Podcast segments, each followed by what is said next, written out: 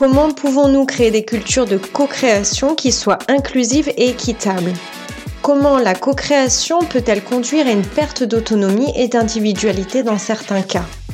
Quelles sont les compétences et les attitudes les plus importantes pour réussir une co-création? Bonjour à tous, je suis Anaïs Bouvier-Gonzalez, enfin Anna, ça ira, trilingue, entrepreneur, coach et consultante dans ce podcast, je vous propose de libérer pleinement votre potentiel personnel et professionnel. Qu'il s'agisse des équipes en entreprise ou de vous-même, nous allons parler de l'interaction avec soi et les autres. Je vous partage des solutions et des stratégies pour surmonter vos blocages, accéder plus souvent à votre zone de génie tout en générant plus de motivation. So yes, work smarter, not harder. Alors, si vous êtes prêt à passer à l'action, Bienvenue dans ce podcast. Le talent, trouvez-le, développez-le, maintenez-le et surtout, co-créons notre succès. C'est un immense plaisir de vous retrouver aujourd'hui dans ce podcast de Co-Create Success. Aujourd'hui, nous allons parler de co-création et c'est un mot qui me plaît tout particulièrement, d'où le choix de Co-Create Success, parce que pour moi, chacune des personnes ont un ensemble de forces, faiblesses et limites, de talents uniques, qui fait que la personne peut apporter quelque chose de différent et on est tous complémentaires. Et comme l'a dit Einstein, tout le monde est un génie, mais si vous jugez un poisson à sa capacité à monter un arbre, il va penser toute sa vie qu'il est stupide. Je suis absolument fan de cette phrase qui évoque énormément de choses. Explorons un peu plus quelques statistiques. Une étude de Deloitte a révélé que les entreprises qui adoptent une culture de collaboration sont cinq fois plus susceptibles d'atteindre leurs objectifs stratégiques. Cinq fois plus. Il y a une autre étude de Forbes Insights qui a révélé que les entreprises qui investissent dans la co-création avec leurs clients sont dix fois plus susceptibles de générer des revenus supérieurs à la moyenne. Et une autre étude de Bain Company a révélé que les entreprises qui favorisent la collaboration entre les employés sont deux fois plus productives que celles qui ne le font pas. Qu'est-ce que la co-création? C'est ce qu'on va voir. Eh bien, la co-création est une approche qui implique de travailler ensemble pour créer quelque chose de nouveau. La co-création, c'est une forme de collaboration plus étroite dans laquelle les participants travaillent ensemble tout au long d'un processus de création, depuis l'idéation jusqu'à la réalisation. Ce processus est beaucoup utilisé dans les entreprises maintenant, mais aussi dans nos vies au quotidien, nous l'utilisons constamment. Et c'est d'autant plus important parce que chaque personne valorise ce qu'elle fait. On met de la valeur sur ce qu'on fait donc, c'est très important de pouvoir laisser l'espace à la personne de co-créer. D'où vient la co-création et la collaboration? Eh bien, ce sont des concepts qui existent depuis des siècles, mais effectivement, après Covid et grâce à l'émergence de technologies numériques ainsi qu'à la mondialisation, tout cela a facilité aux personnes de travailler ensemble plus facilement en se trouvant dans des parties du monde totalement différentes. C'est fabuleux d'avoir des moyens qui nous permettent de collaborer beaucoup plus facilement, mais il y a quand même un état d'esprit, quelque chose à cultiver pour pouvoir favoriser et mettre en place cette co-création. C'est ce qu'on va voir à travers ces trois conseils. Le premier, c'est cultiver l'empathie pour libérer le pouvoir de la compassion, c'est-à-dire qu'il faut faire baisser son niveau de jugement. Quand nous cultivons la capacité de suspendre nos jugements, nous créons un espace pour la compréhension, l'empathie, la croissance personnelle et on abandonne les préjugés qui peuvent donc ouvrir la porte à des relations plus profondes, à une perspective plus éclairée sur le monde qui nous entoure. En pratiquant cette bienveillance et en cherchant à comprendre plutôt qu'à juger, nous créons un environnement propice à la croissance personnelle collective. Alors oui, on nous dit, il faut travailler son critical thinking, sa pensée critique. Oui, il faut pouvoir penser par nous-mêmes, c'est vrai, mais il faut des fois être aussi ouvert et d'abord écouter et accueillir l'autre et se dire que la personne en face de nous, elle a une perspective différente des expériences différentes qui vont amener à quelque chose de nouveau. Et je vous invite à cultiver cette curiosité d'écouter l'autre et de dire, bah tiens, oui, accueillir sa pensée pour pouvoir plus tard co-créer du nous, c'est très très important. Après, effectivement, il y a des personnes qui sont beaucoup plus éclairées sur certains sujets que sur d'autres. Mais dans un premier temps, c'est la légitimité à laisser la parole à l'autre qui est important. Le deuxième point, c'est s'enrichir de nos différences. La richesse réside dans cette diversité et chaque individu est unique et apporte avec lui un ensemble de plein de perspectives, d'expériences et de compétences différentes. En prenant en compte ces différences, que ce soit dans les idées, les cultures, les points de vue, ou en ouvrant la porte à un apprentissage constant, on se met dans un mindset de croissance. Pour être dans un état de co-création, on l'a vu, il faut donc faire baisser son niveau de jugement dans le point 1 pour accueillir cette diversité humaine. Mais ça suppose que déjà en amont, on l'a fait pour soi.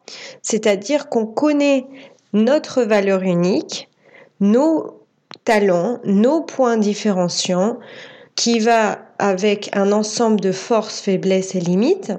Et on sait ce qu'on apporte. On peut parler de, voilà, je suis plus disposée à m'occuper de telle et telle partie par rapport à l'autre. Et c'est aussi trouver comme un équilibre sur la complémentarité qu'on peut s'apporter. S'enrichir de nos différences signifie connaître la valeur unique que chacun apporte de cette diversité. Donc se connaître aussi, avant tout.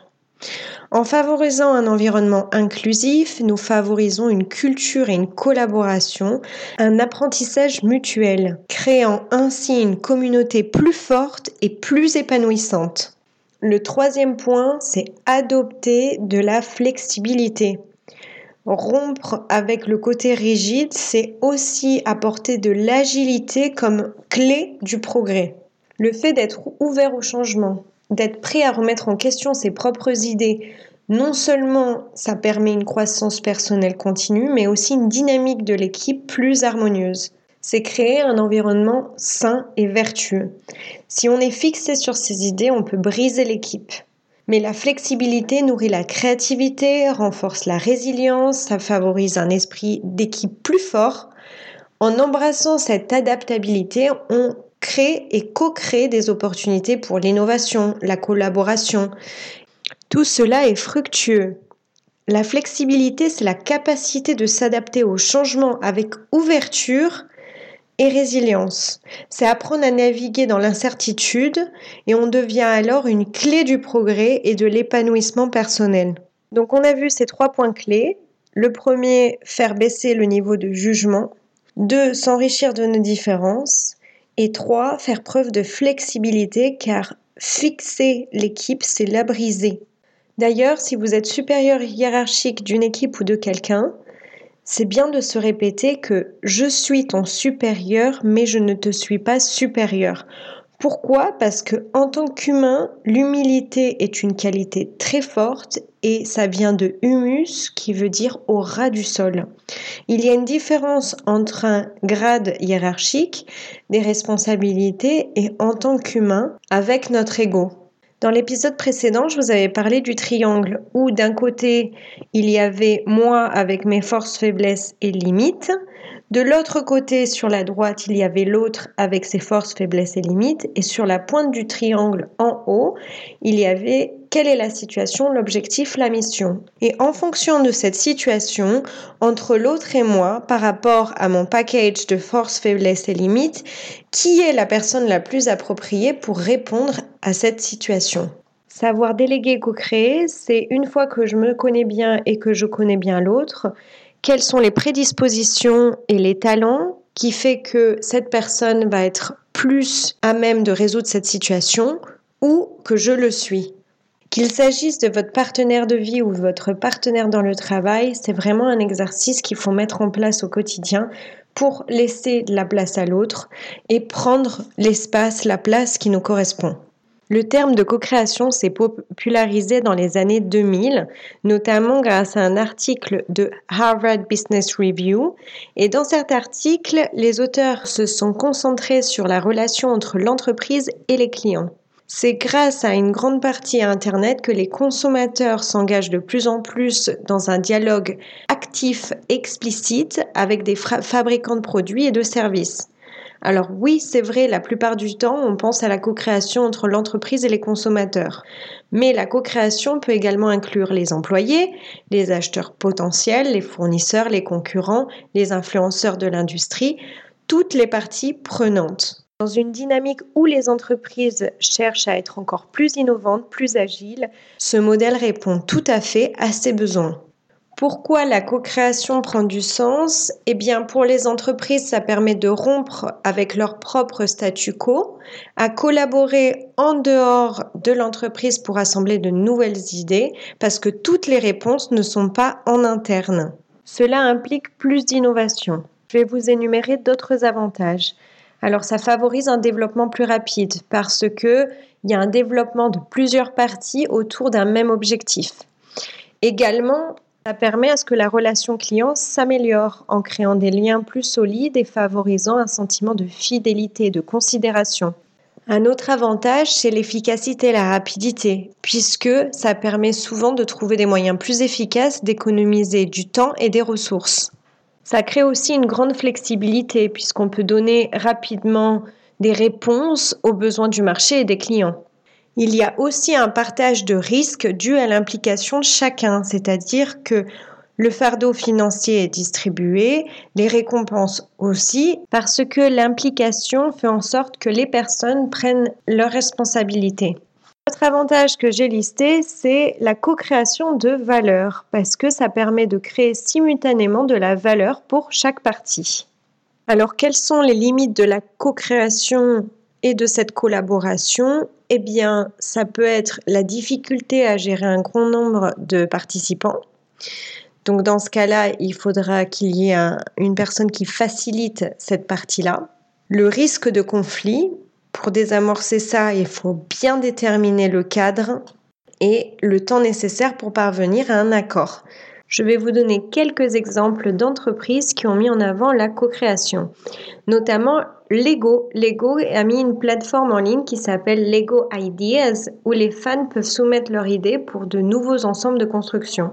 Une fois qu'ils reçoivent suffisamment de votes, à ce moment-là, Léo fabriquera et partagera les bénéfices avec les fans de leurs idées. Starbucks, par exemple, permet à ses clients de personnaliser leur boisson en ajoutant des sirops, des arômes, d'autres ingrédients. Ils mettent aussi le nom de la personne sur la boisson. Et cette approche de co-création, de customisation contribue à faire que Starbucks est une des chaînes de café les plus populaires du monde.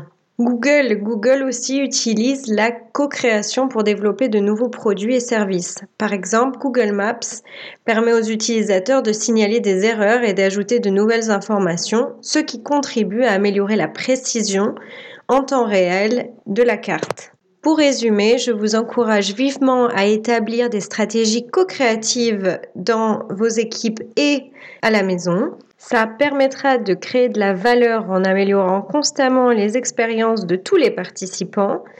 C'est de créer et co-créer de la valeur afin de nourrir l'écosystème dans lequel on se trouve pour établir des relations gagnantes-gagnantes. Alors je vous invite à créer un environnement ouvert et inclusif, d'encourager le partage d'idées, de fournir des outils et des ressources qui facilitent la collaboration et la co-création et de récompenser les participants pour leur contribution. Soyez ouverts au changement et à l'expérimentation. En libérant le potentiel de votre équipe et créer un avenir meilleur pour vous-même et les autres, vous pouvez vraiment créer des résultats étonnants. Est-ce que vous connaissez vos talents, vos potentiels, votre zone de génie et ceux des personnes qui vous entourent? Est-ce que vos objectifs sont clairs et sont bien communiqués de cette façon-là? Que pouvez-vous faire pour créer un contexte favorable à la co-création? Je tiens à vous remercier pour avoir pris le temps de me rejoindre aujourd'hui. N'oubliez pas de vous abonner pour ne pas manquer les prochains épisodes. Partagez cet épisode avec vos proches, vos partenaires professionnels pour co-créer leur succès. Et vous pouvez aussi me soutenir en me laissant une belle note pour porter mon travail. N'hésitez pas à me contacter ou à visiter mon site web pour un coaching personnalisé ou pour discuter de ce podcast. Mon site internet est www.cocreatesuccess.com. À bientôt!